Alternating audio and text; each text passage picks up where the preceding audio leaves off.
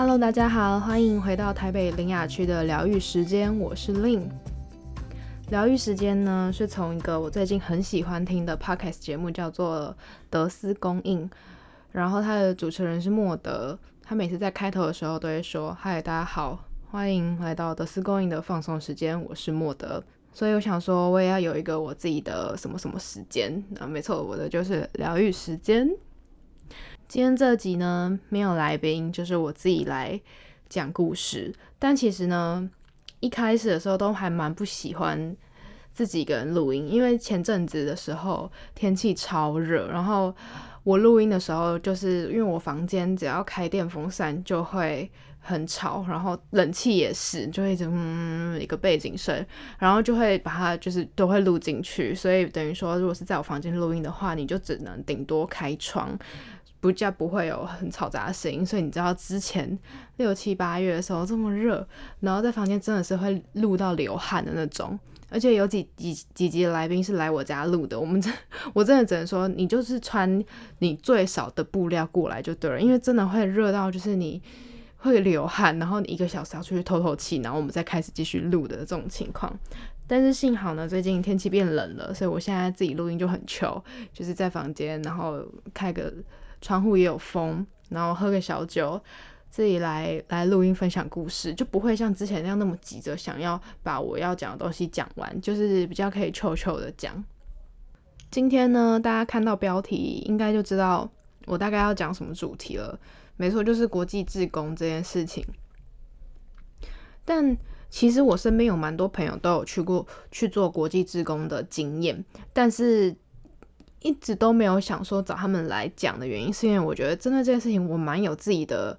就是立场吧，然后就是想要一个人讲故事吧，就是国对于国际职工这个议题。但是我也有跟我一些去做过国际职工的朋友聊过，他们也是心得满满。虽然我那个是都是短期的啦，然后我我去的国际职职工是在中国广西。没错，在中国做的志工是国际志工。好了，反正就是非常，虽然我只是只去服务了一个多礼拜，但是我自认为就是在那一次的嗯志工经验，在占了我人生组成的很大很大一部分，就是会让我反思很多，或是体悟很多，然后遇到的每个小朋友，不管是营队里面的，或是我们一起同队的。组员呐，或是老师们呐，就是他们都有有某一种大大小小的影响潜在在我这个人当中。就是我现在回首会觉得，他是算是改变我一个就是想法跟价值观很重要一个点。因为我去做海外职工的时候，那一年大概是大一寒假的时候，哎，对，大一下学期。大一寒假就是大一下升大二，哎，大一上升大一下的寒假去的，所以那时候还是小朋友。现在回头看就觉得那时候自己是青涩的，但反正就是这整一趟的，嗯，志工经验呢，可能是因为我们做志工的。我们整个进行的方式比较多跟小朋友互动的机会，所以我们建立一个蛮深厚的情感。而且来，我把就是每一个我遇到的小朋友，我们整个营队哦，大概三十几个小朋友。他们就是，比如说我们有拍的照片啊、自拍啊，或是我帮他们侧拍啊，我都存在我就是手机备忘录，就是建一个档案，记录他们的故事，或是我们的小互动，或是他们说过什么话，我觉得很感动或很好笑，然后拍一张他们的脸照片，还有名字，就是以防我就是忘记他们任何一个人。但是现在回想起来，我真的觉得很庆幸我当时有做这件事情，因为我可能过一阵子去拿出那些，就是看翻我手机备忘录里面的那些记录的时候，觉得天呐，原来还发生过这种事，好好感人，好可爱哦！而且看到他们脸的时候，我不会忘记他们的名字，因为我都有记下来。那我为什么会想要去做国际志工呢？这个问题我觉得可以留到后面再谈，因为就是后面会分享这个整趟的志工经验带给我的想法。那我们主要就是，嗯，我们这一队有十七个人，然后有高中生一两个，然后主要都是大学生啊。那时候去的时候，然后刚好都是女生。我们的队伍开头就是什么广西广西爱心旅行什么之类的吧。然后我们进行的方式是我们就是到一个中国嗯偏乡小学，然后去带活动啊。我们会准备教案啊，或是嗯户外教学，或是运动会，就是各种活动，有点像是寒假营队的概念。然后我们有一个活动蛮特别的，就就在我等下故事分享里面会占一个很重要的部分是家访，就是我们会有一个活动是跟着小朋友回家，有几个住的比较近的小朋友，他们走路可能是一个小时到，没错，一个小时算近哦。虽然也有是住那种学校隔壁的，但是一个小时的路程算。算近，因为很多小朋友他们都是住在别座山，然后他们是要坐车两三个小时在这边上学的。就是我们会跟着小朋友一起，嗯，牵手散步回家，然后看一下他们家庭状况啊，跟他爸爸妈妈聊个天的这个环节。然后我们服务的地点呢，就是在中国广西的田阳县城的白色市。真的是一个非常非常偏僻的地方。首先，我们必须先搭飞机到广西，然后再坐巴士到田阳县城，然后再换小巴进入到，嗯，就是走山路到白色市里面的新生小学。而且那个山路是小到真的是巴士的宽度，你真的都觉得司机怎么那么厉害，不会开下山的那种感觉。然后它是那个小学，新生小学是在一个群山环绕的盆地，就是真的你放眼望去，旁边都是一座一座的山。那我大概讲一下我们在那个小学的环境好了，因为我们是睡睡他们的员工宿舍，四个人四人房，然后睡上下铺，但真的是不用想象有多好的上下铺，就是蛮简陋的，然后还会有一点霉味。加上那时候天气超冷，我们是一二月的时候去，而且那一年还记得台湾台北冬天下雪的那一年吗？没错，我们就是那一年去的。然后那边真的是冷到不行，而且湿气又很重，所以我们等于就是他睡他们的床垫，然后我们会带自己的睡袋，然后再盖两层被子，这样睡觉才会暖。但其实环境方面，我觉得还好，因为本来就有心理准备，我们也不是去度假的。但是就是还是会会要花一点时间接受。举个例子来给大家听，好，就是厕所跟洗澡的地方，它其实是同一个地点，就是你等于是站在小便斗上面洗澡。而且我真的曾经不小心把那个莲蓬头掉到小便斗里面，而且它没有门，就是隔间，依旧是隔起来隔起来这样。大概的环境是。这样子，然后那时候我们办营队的时间刚好是小学。放寒假的时候，所以很多小朋友其实家里的他们的爸爸妈妈都还在城市工作，就是没有办法回家，所以很多都是隔代教养。然后刚好他们放假的时候，就让他们来参加这个营队也好。我们准备的课程呢，大概就是有卫生教育啊、画画啊，或者会教他们一些手作啊。那时候快过年，所以我们教他教他们做春联、写春联这样，还或者是唱歌跳舞啊、运动会，也有户外教学。小朋友的年纪呢，其实一到六年级都有，也没有分班，因为其实人也不多，人总共大概就三十几个人而已吧，就是一到六年级加起来。但是他们都非常热情，而且也很好熟。他们不叫不会像台湾的小朋友，因为我在台湾也有类似做过这种服务，对，就是台湾小朋友会比较概括来说啊，比较含蓄一点，他们不太敢，就是一下第一。第一次见到你就跟你这么好，可是他们是那种第一次见到，我觉得很热情的，一直问你问题，然后什么你是哪个姐姐？我我先说一下，我在里面我叫多多，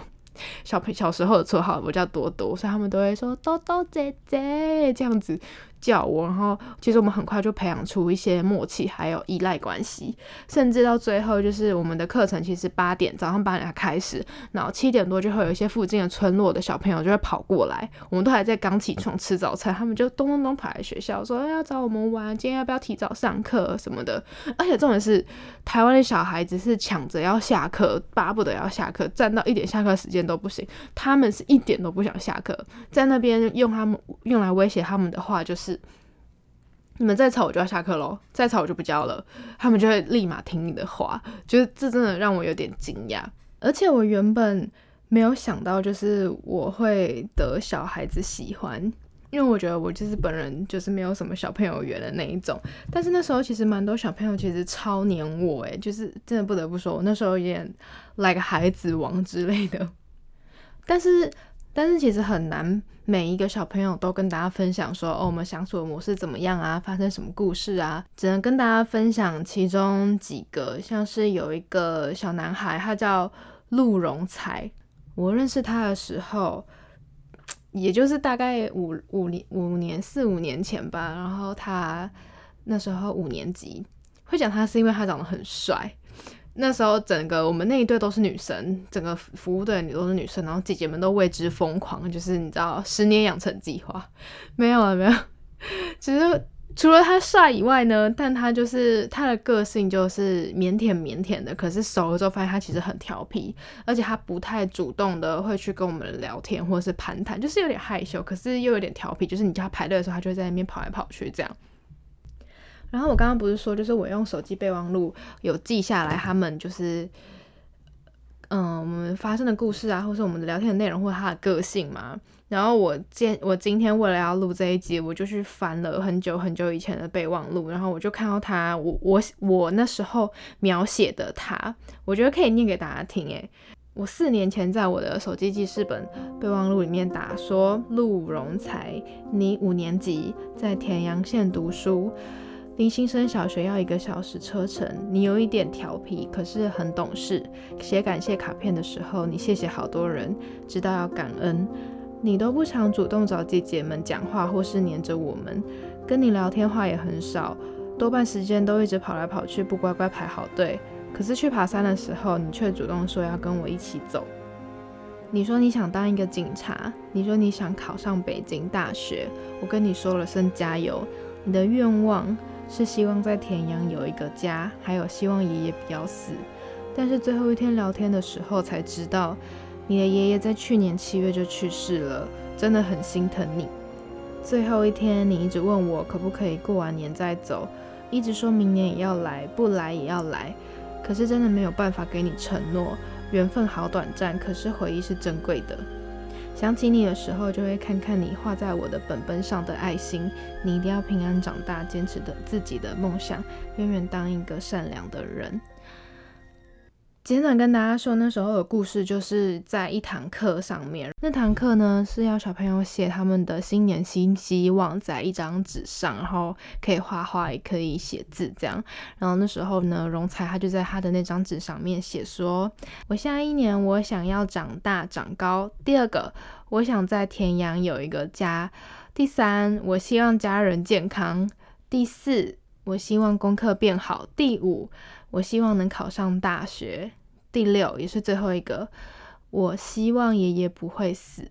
入龙彩的愿望，他那时候就列了六点，然后我就觉得哦，好可爱，就是就是一般小朋友的愿望嘛。只是我刚刚也有念到，在最后一天跟他聊天的时候，他才说其实他爷爷都已经去世了，然后现在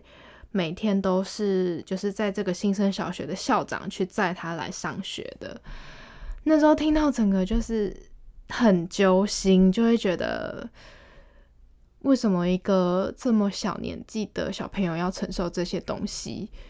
然后在他平就是那种单纯可爱的外表下，他承受了多少的痛苦跟无无助吗？但是你也不能，你也不能做什么，你只能就是陪伴他，然后跟他说加油，好好像有一点无能为力的感觉吧。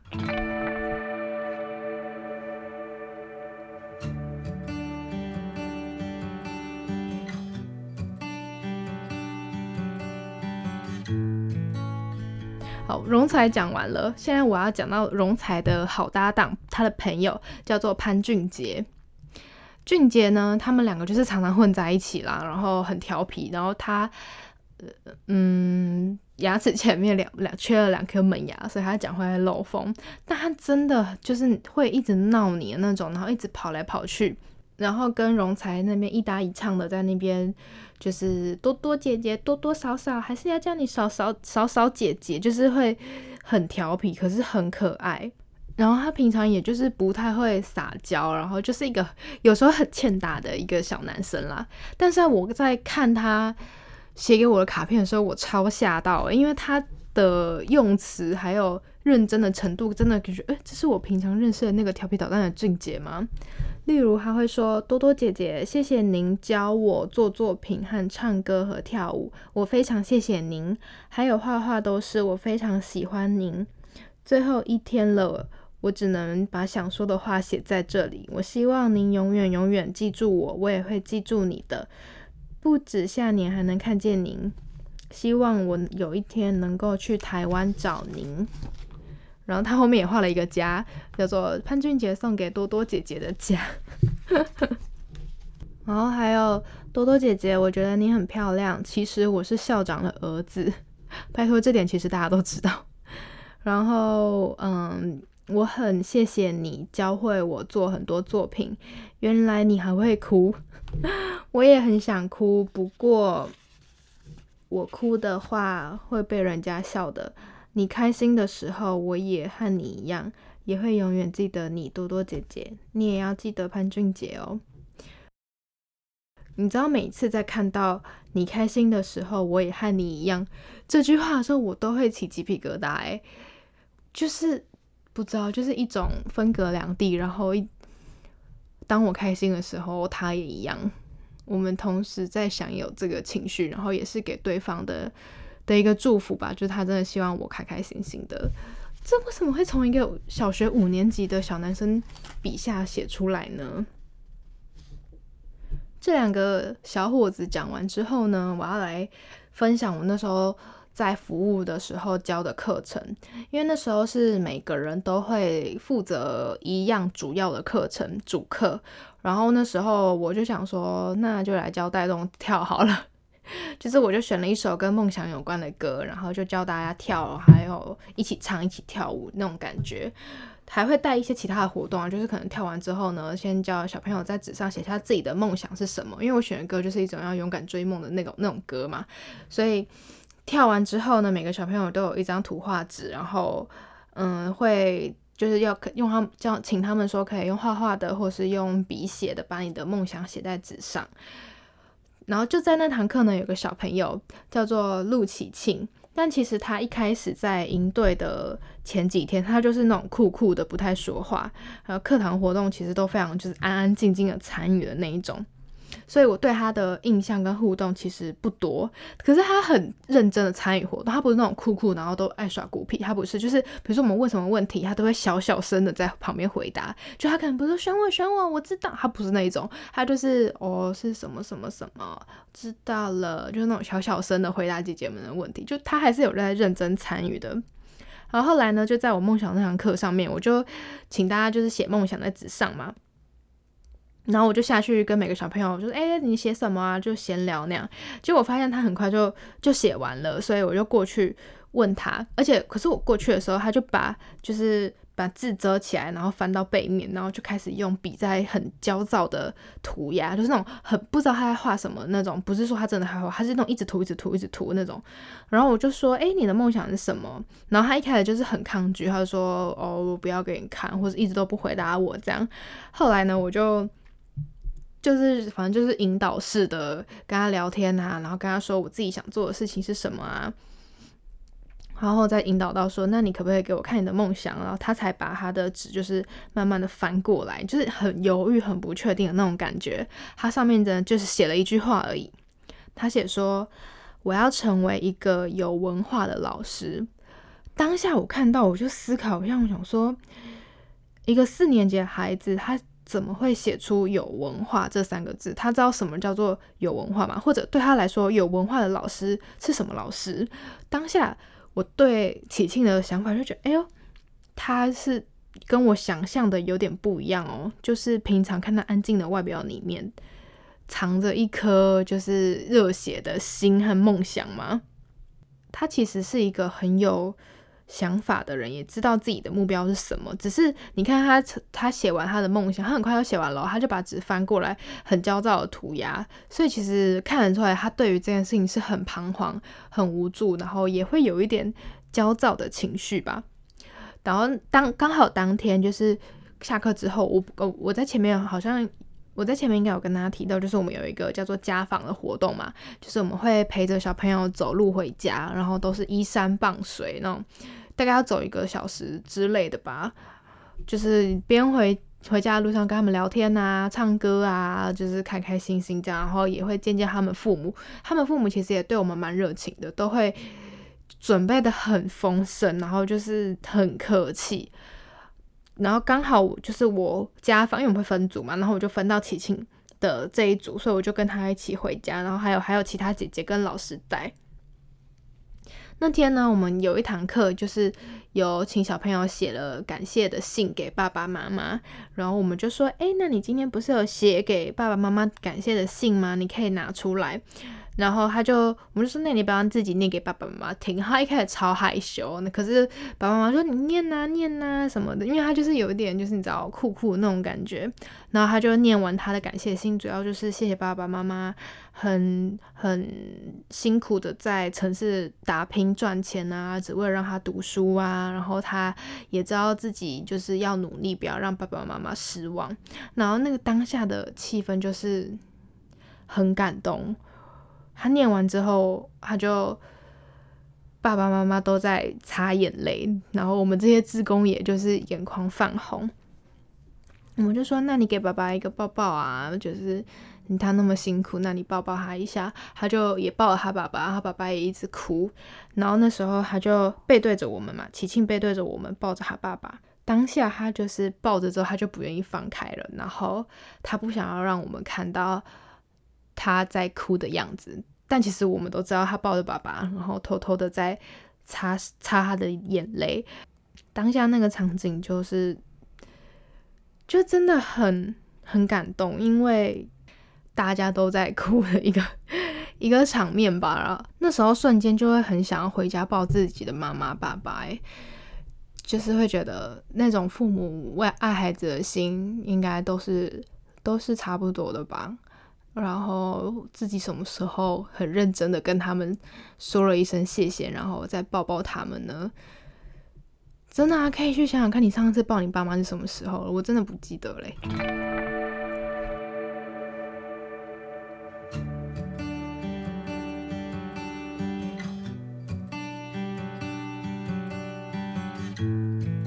其实说是我们过去做寒假营队的课程，我们去教他们课。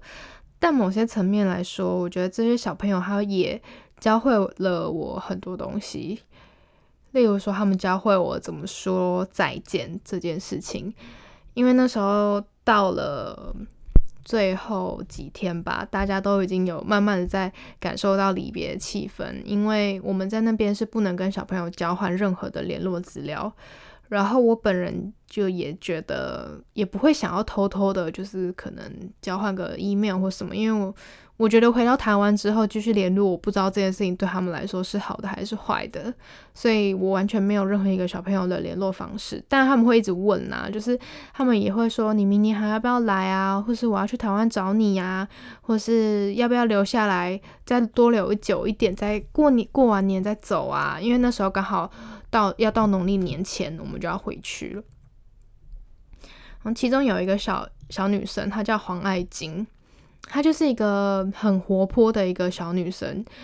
她大概三四年级左右吧，而且她到后面几天真的是超级黏我。她每一次看到我就会冲过来抱我，然后又亲我。可真的是那个人不是亲，他就是疯狂的舔你脸颊。我真的不夸张，可是她就是一个很活泼的小女生。而且他在他最后写给我那个信里面，他也写超认真的哦。他说：“多多姐姐，如果你的家是在广西就好了，这样我就可以做红烧猪肉面给你吃。我一直觉得好吃。”哦，他还挂号说：“抱歉，我一直觉得我我没办法写写字很漂亮。”当然，他也会说：“可是你后天就要走啦，不想让您走。可是你在台湾，如果你在这里就好了。”三四年级的小朋友会做红烧牛肉面给家人吃，诶。我现在现在要我做三四，现在要我做红烧牛肉面，我可能还不知道怎么做。虽然跟他们道别是一件难过的事，因为那时候其实很多小朋友都在都哭啊，说你不要走啊，然后其实我们自己志工姐姐们也就是哭成一团，但是。我觉得我们有算是好好的说了再见，会这么难过，可能就是因为我们都知道我们可能就只见这么一次吧。而且该做的也做啦，就是也都有拍照啊，也都有留纸条啊。就像我现在想起他们的时候，就是我还可以看我手机的备忘录，知道他们长怎样，然后回想起一些我们相处的细节，或是看他们写给我的卡片这些事情。但是回到台湾之后，我真的就是你知道痛苦了一阵子。没错，就是我用痛苦这两个字来形容。一方面是因为我那时候还小，大一。虽然面对过很多次可能短暂的再见或是拜拜，可是还没有到一次就是你跟这人说再见，你可能一辈子都不会见到他嘞。所以我当下回台湾的时候，其实那真的是非常想念他们，就是很好奇他们在做什么啊，有没有穿的暖啊，有没有吃饱啊，然后跟家人相处有没有开心啊等等的。那另外一方面呢，其实也是心里有很多的想法在拉扯。因为国际职工这件事情，其实一直都存在很多的争议，甚至有些人我看过一些比较激进的评论，他们会说，就是偏向教育或是偏向服务，就是有一种在对小朋友贩卖梦想的感觉。所以那时候我也就是重新思考了一下，我自己当初想要去做这个。国际职工这件事的原因是什么？就是我一开始开头没有讲的。我那时候的思考结果是：OK，第一个，我想要跨出舒适圈，尝试一些以前没有做过的事情；第二个，我想要开拓视野，感受不一样的。环境，因为其实你要做偏乡的志工，在台湾也可以啊。台湾也有很多就是资源分配比较不足的地方，我可以去做这件事情。但是我就是想要开拓视野，所以我选择做海外的。来到了最后，最后才是哦，我也同时想要为现在这个就是社会资源分配不平等的这件事情做一些努力。这样子听下来，我会觉得天啊，我好自私哦。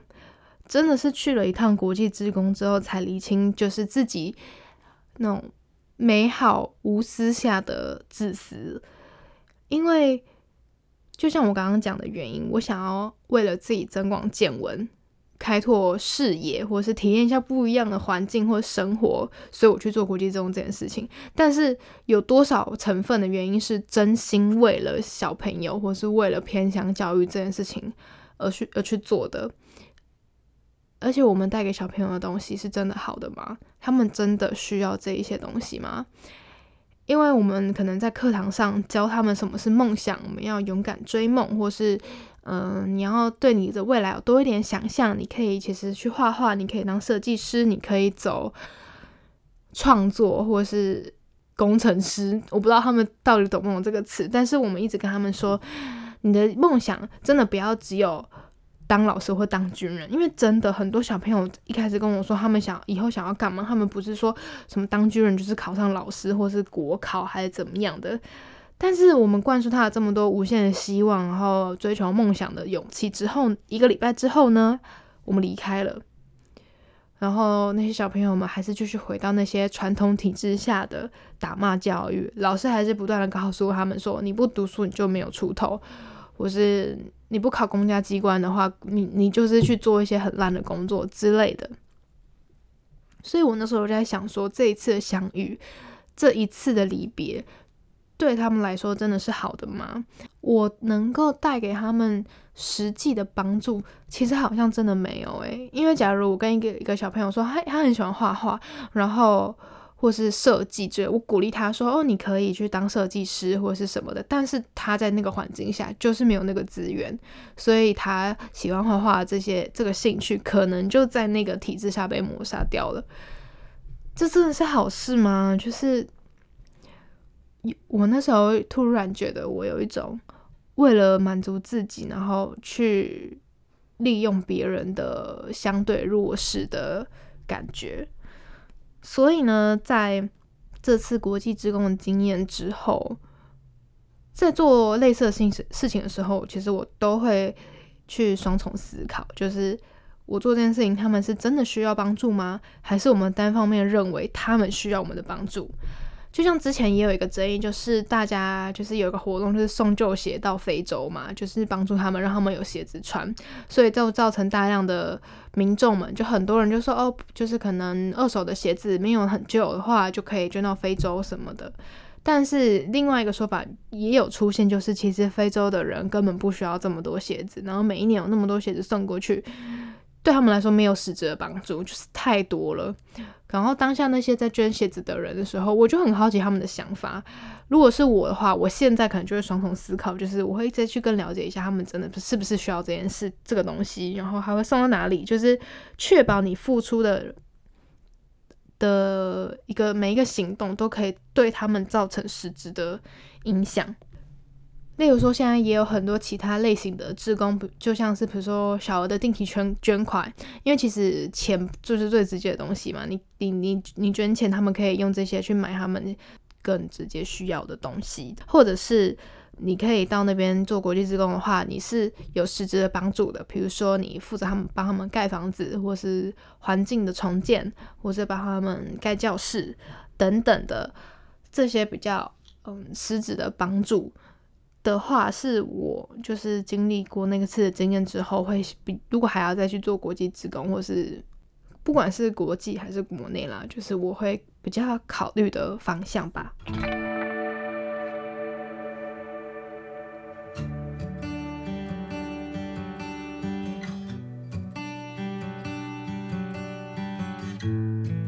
那时候我从国际职工做完回来之后呢，我妈就。问我说怎么样啊？就是如何啊？你现在就知道你过得多幸福了吧？他就讲了这句话，然后当下我其实很不想承认，因为我不想要就是用他们的状况，然后去比较我现在的状况，然后去衬托哦，我我比较幸福，我比较快乐。因为其实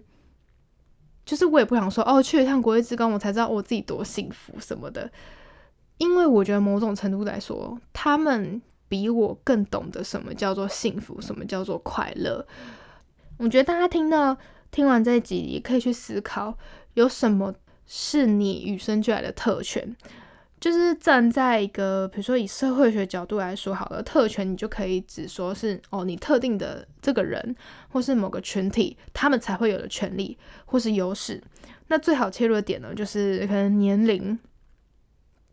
或是你的种族，白人、黑人、黄人，你出生的国家，你有什么先天疾病，你的性别，或是你你性别认同，或是你的性取向，你的家庭背景，